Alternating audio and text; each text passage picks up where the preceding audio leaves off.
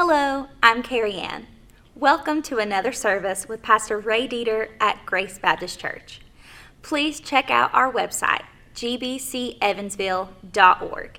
There, you'll find videos of our youth and children's services, daily devotions, and other ministries our church has to offer. We invite you to join us on Sunday mornings for an in person service where we'll practice social distancing and follow safety guidelines. Now, let's hear what Pastor Ray has to say. Because, you know, back in the day we had more than one hymnal. But Grandpa would get up and say either get the green book and turn to such and such or get the red book and turn to such and such. I think the red book was called Sacred Hymns. Is that right? Yeah. I remember him singing that. Uh, it was my mother's father. He led the music for, I don't know, 500 years. a lot longer than I've been alive, a lot longer than my mother had been alive. Oh, well,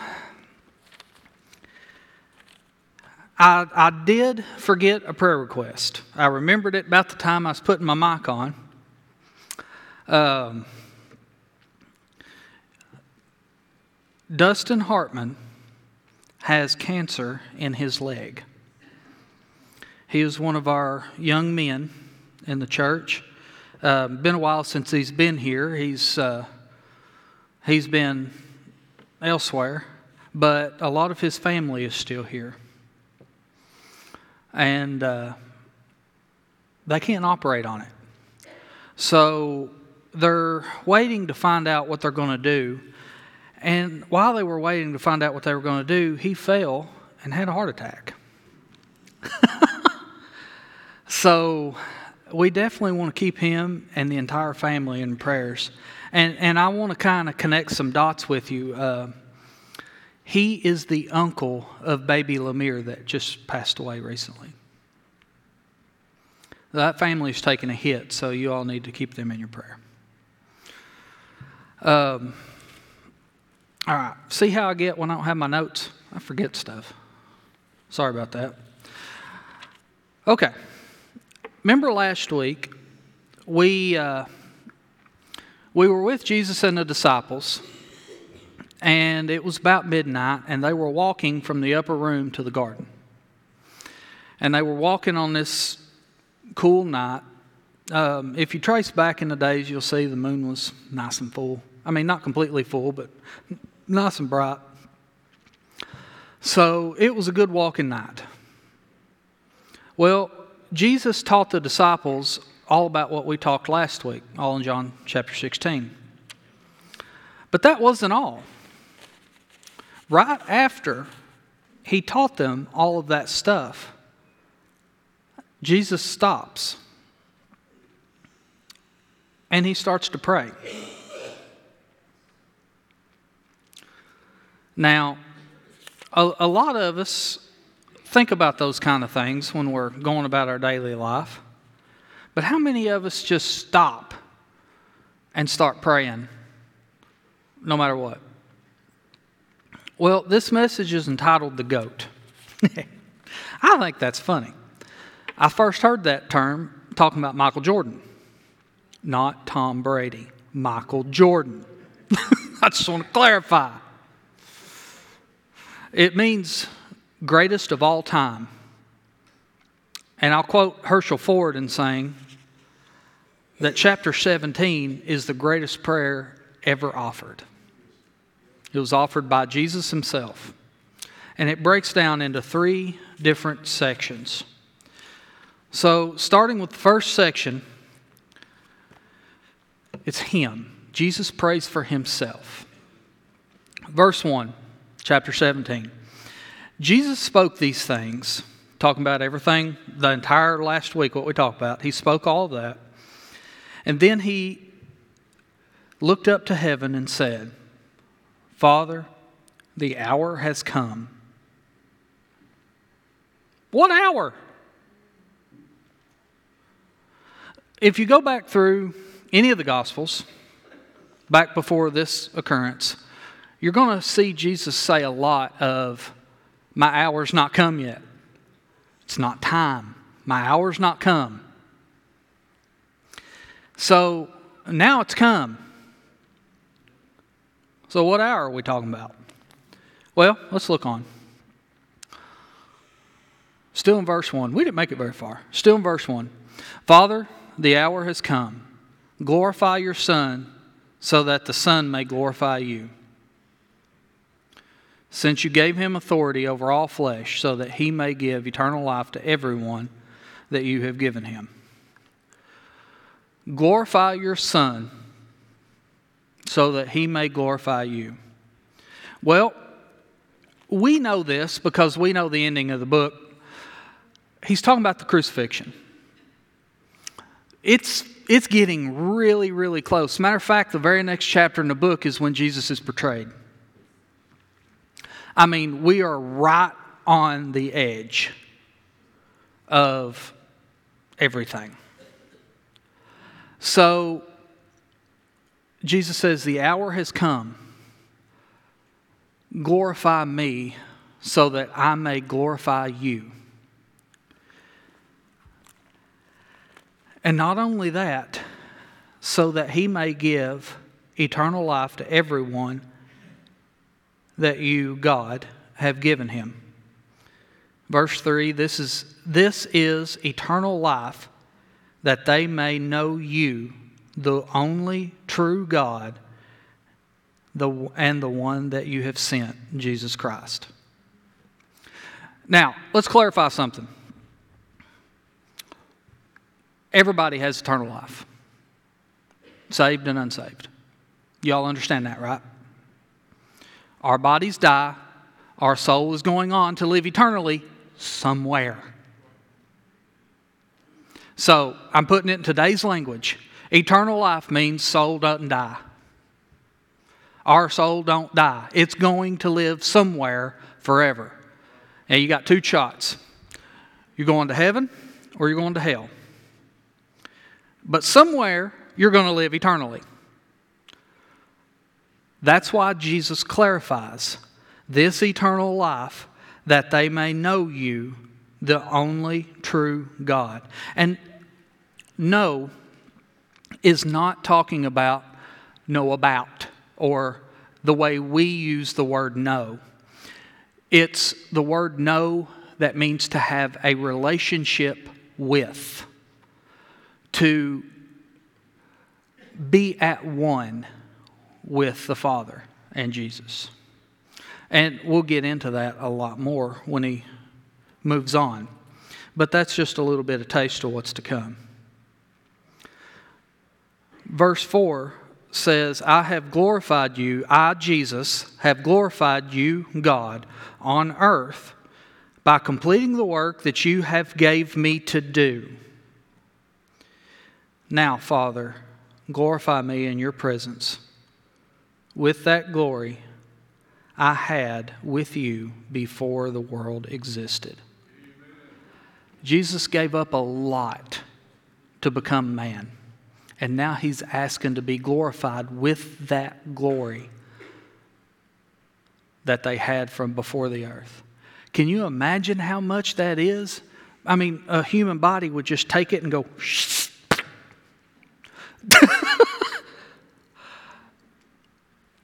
but I'm sorry, but that's kind of the image I'm getting. No one but Jesus would be able to handle the true glory of God.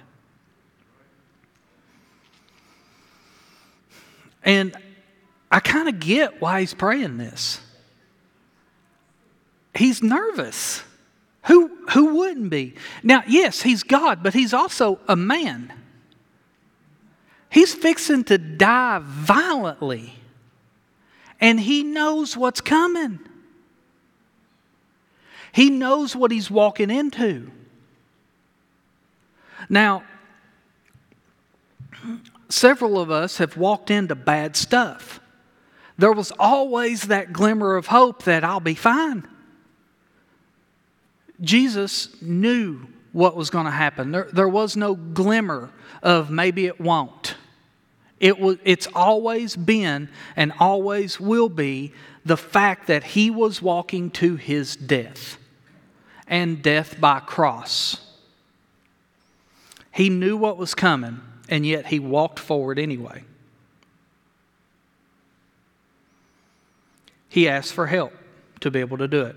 Completely understandable. But a lot of times we look at it and say, hmm, he was God. Why did he need help? well, he was also man.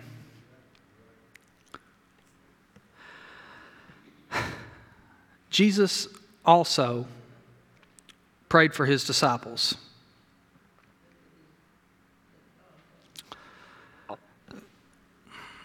Verses 6 through 19, Jesus stops praying for himself and prays for his best friends.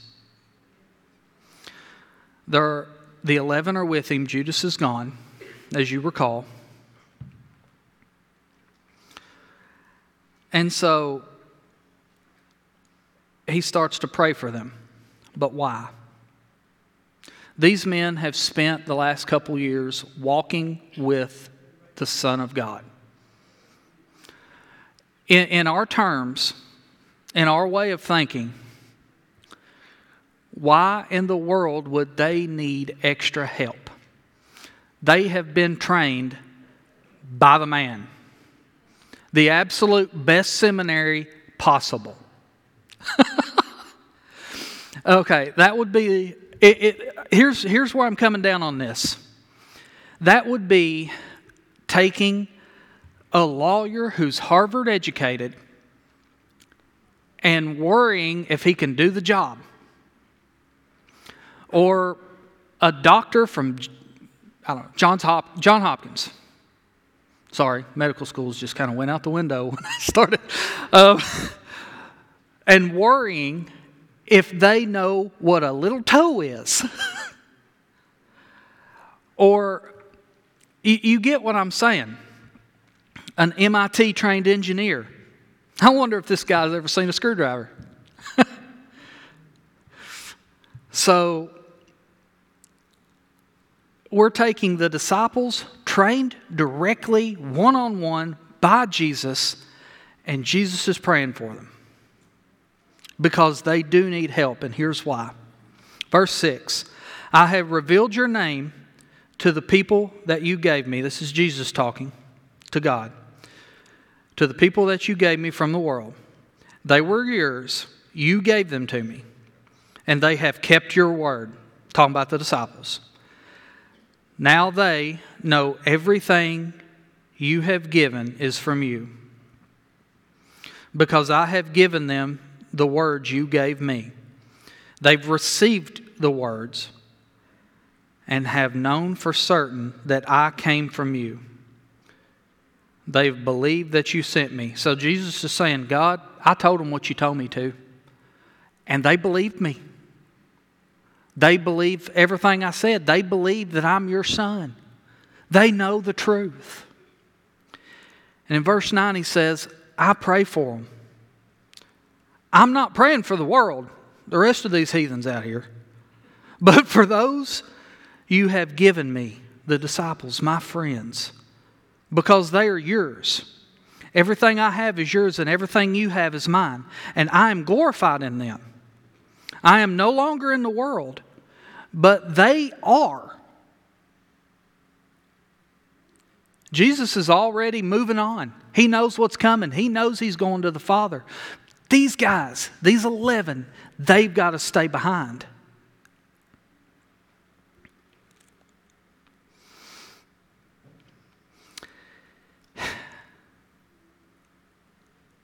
Halfway through 11, it says, Holy Father, protect them by your name that you have given me, so that they may be one as we are one.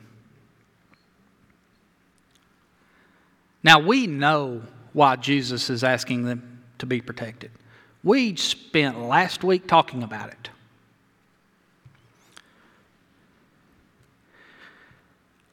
But he also says, so that they may be one as we are one.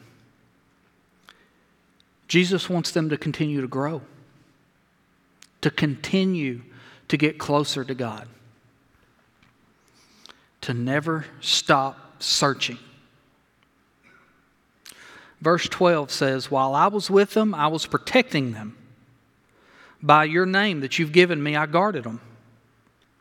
And not one of them is lost except for the son of destruction, so that the scripture may be fulfilled.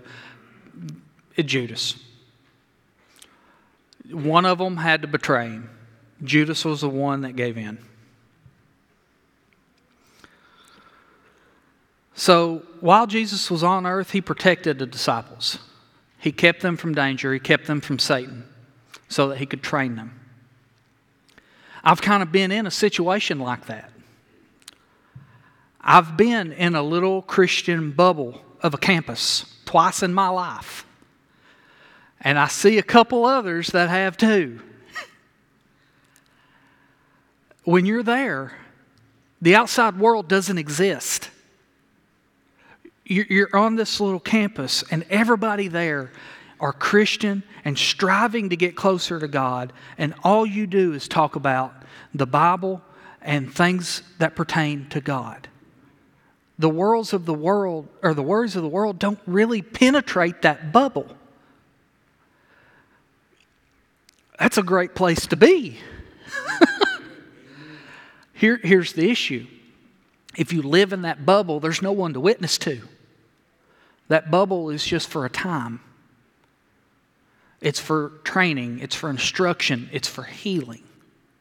But eventually, you got to get out of that bubble and walk into the world and show them who you represent and what He's about. So, the disciples were in this bubble, they were protected by Jesus himself. And so now Jesus is leaving. And there will be no longer protection. They're going to have to go out into the world. And spoiler alert, all but one of them die. So, I mean, they did the charge. Before, earlier in chapter 17, Jesus was talking about the job that was given to him. God gave him a job. You know, one job be the Savior of the world. yeah.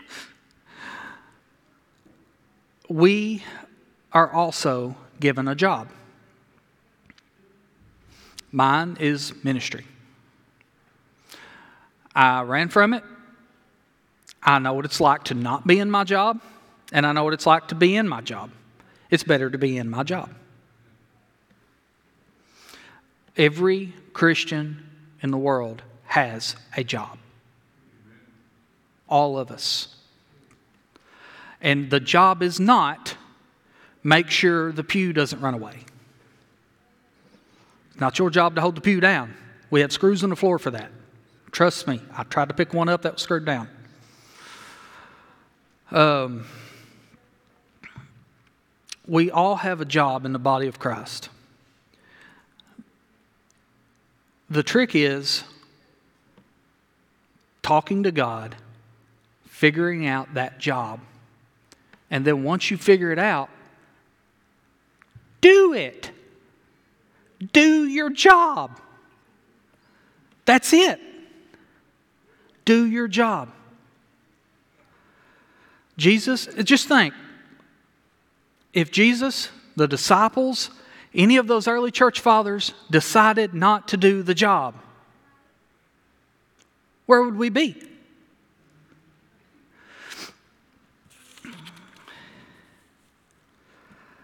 For instance, there was a great Scottish pastor his name was Robert Murray McCheyne. It's a long time ago. But he was a dynamic preacher, a dynamic pastor, a soul winner. Hundreds. And remember, we're talking about Scotland. Little bitty compared to Indiana. Hundreds came to know Christ under his ministry. Now, this man died in his 30s and everyone around said, What a waste. Why did God take him so young? After he passed, there were 12, 20 young preachers that decided to take up the charge and replace Mr. Robert. God had used him until his ministry was done and then took him home. And after he took him home, many others stood up and did the job God called them to do. Billy Graham surrendered to the ministry, surrendered to his life to Christ under a pastor who is not well known. He did not have what we would call a dynamic, prolific ministry where thousands walked the aisle. But he preached and he did his charge, and one teenage basketball player walked forward. That teenage basketball player was Billy Graham. Billy Graham went on to witness and lead thousands to Jesus. Your time on earth may witness, you may lead one person to Christ. But you don't know the plans that one person is going to, you don't know what God has in store for that one person. It could be it. Could be the next Billy Graham, could be the next pastor of the next Billy Graham, could be the next Sunday school teacher of the person who leads a nationwide revival. You could, it, it's, a, it's infinite what could happen, but you must do the job God has called you to do. That was a sidebar, my bad. That one wasn't even in the notes. So, Jesus was worried for his friends. He was worried mainly because they're going to walk out without his protection, and he's praying for God to protect them.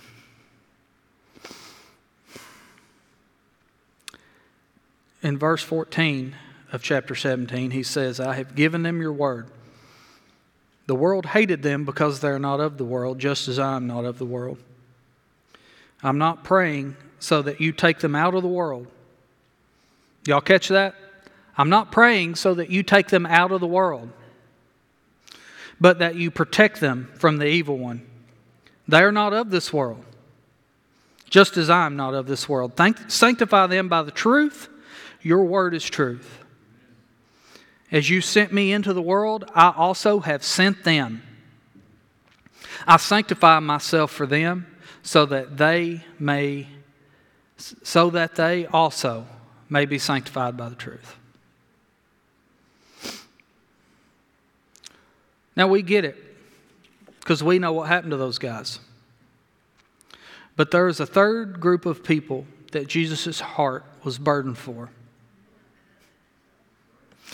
I'm a little biased, but this is my favorite group. It's us, me. Jesus prays for all the believers, past, present, future.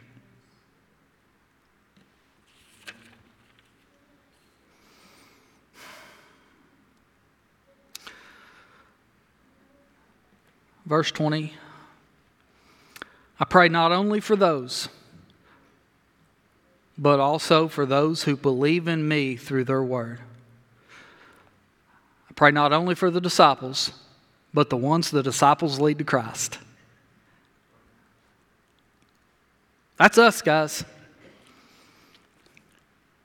They helped pen this.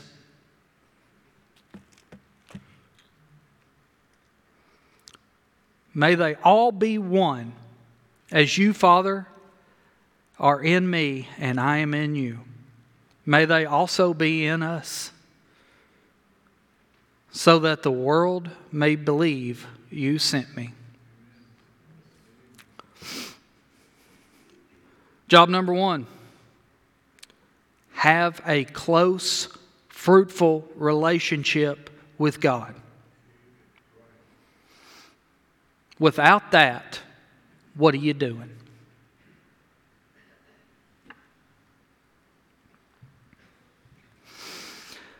Jesus' prayer was that we be one with the Father and Him, just as He and the Father are, just as the disciples and Him and the Father are. He wants the same relationship for us that He Himself had. Now, where does that rank on the scale?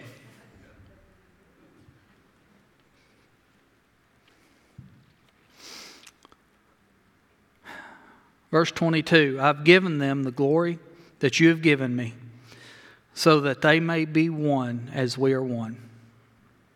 I am in them, and you are in me, so that they may be made completely one, that the world may know you have sent me and have loved them as you have loved me. I don't even know how to expound on that.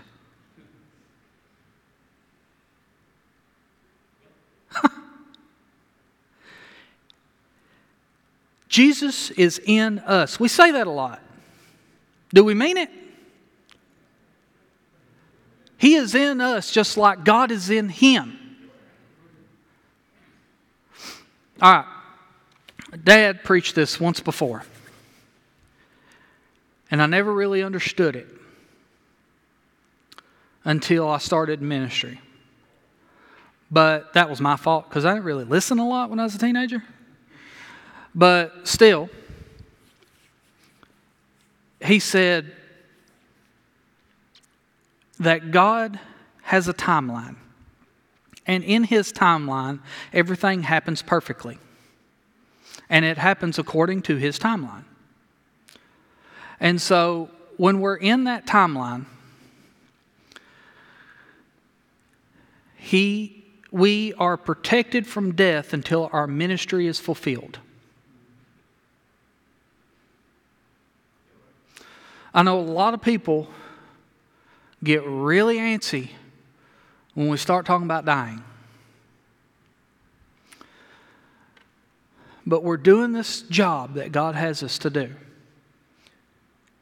We will stay alive as long or until our ministry is fulfilled in God's timeline. Now, for Brother Robert in Scotland, that was 30 some odd years. God took him home. For others, it's 80 and 90. For a few, it's over 100. For Jesus, it was, depending on which scholar you read, 31 to 33, till his ministry was fulfilled. For the disciples, it was quite a long ways more.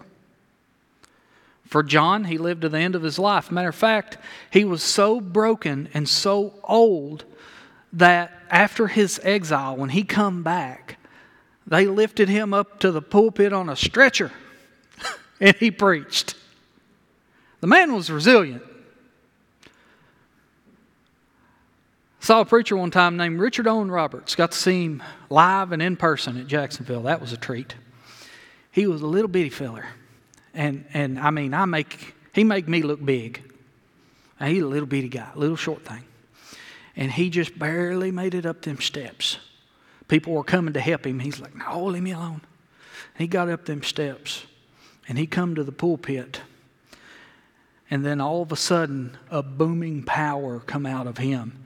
And he started walking around this pulpit. I mean, some of these guys are just resilient. They have it, they have the power of God in them. They, they, they would tell you they have not yet accomplished their goal. They've still got work to do. And they still do it. He was in his 90s when I saw him preach. yeah.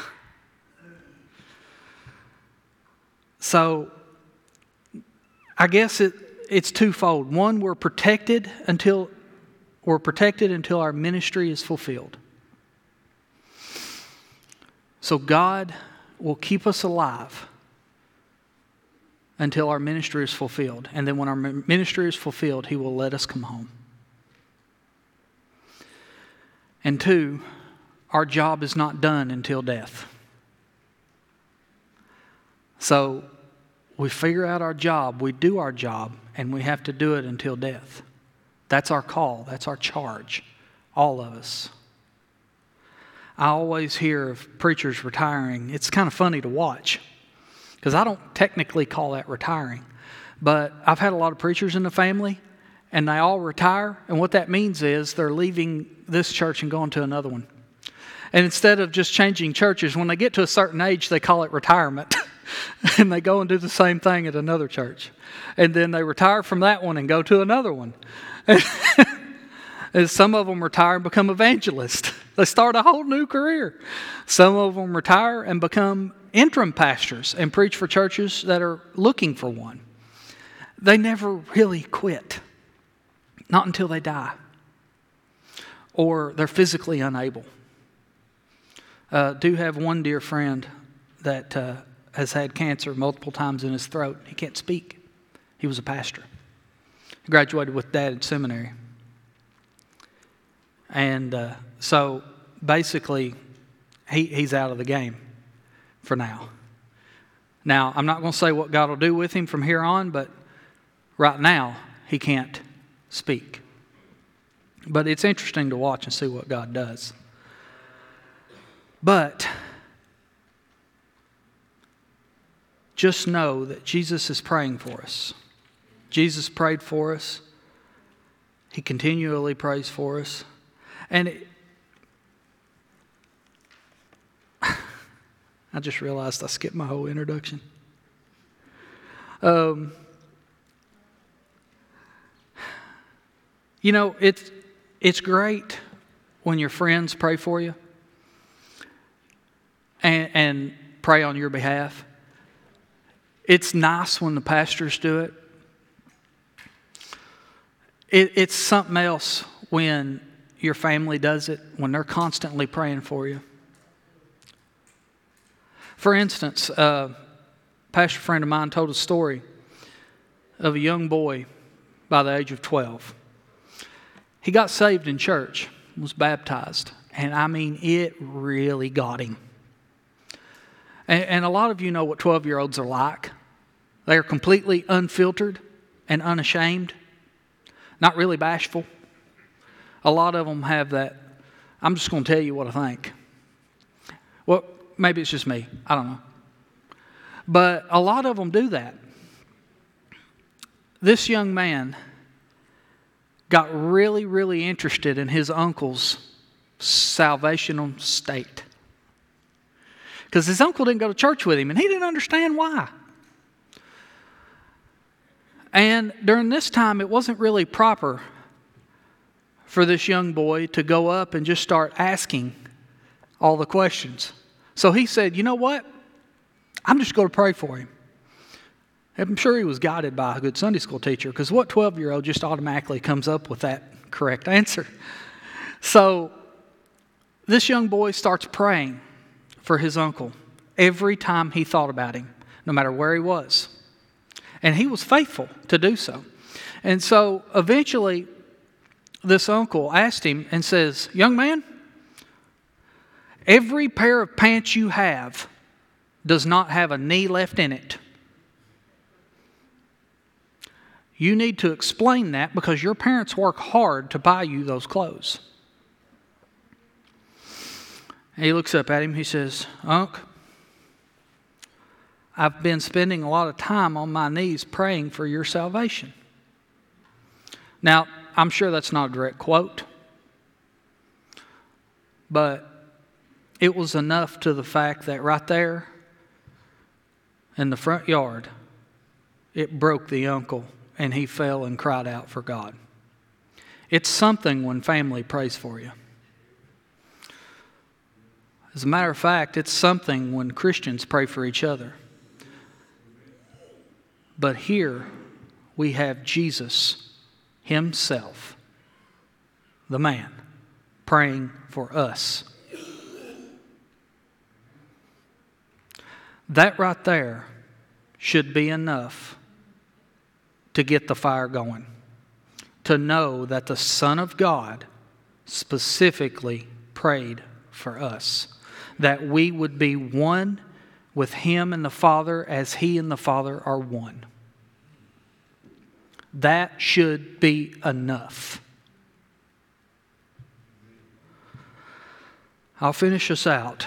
Verse 24 says, Father, I want those you have given me to be with me where I am, so that they will see my glory which you have given me because you loved me before the world's foundation. Righteous Father, the world has not known you. However, I have. And when and they have known that you sent me. I made your name known to them and will continue to make it known, so that the love you have loved me with may be in them and I may be in them. Jesus' prayer was that all become Christian, that all get saved and have the perfect relationship with God. That's it. Jesus wants us to be with the Father just like He is. And He specifically prayed for our salvation. Now, to clarify, if you want to carry out Jesus' work, we must witness. Or, depending on your state, you must at first accept Christ as your Savior. If you want to be in on this, have to have Christ in you. And you have to strive constantly for that relationship. And I mean constantly.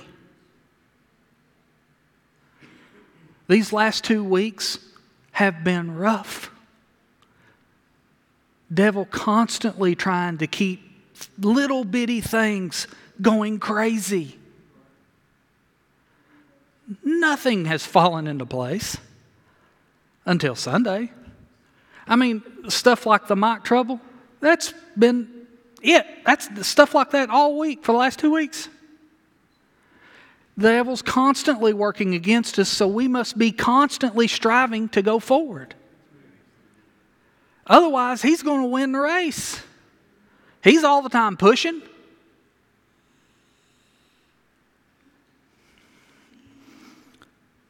Constant strife toward the relationship of God, whether it starts from accepting Him and then moving, or if you've already accepted Him and just need to get your rear in gear, then do it. Thanks again for joining us for another service with Grace Baptist Church. Connect with us using the social media links on our website, gbcevansville.org. We look forward to seeing you again next week.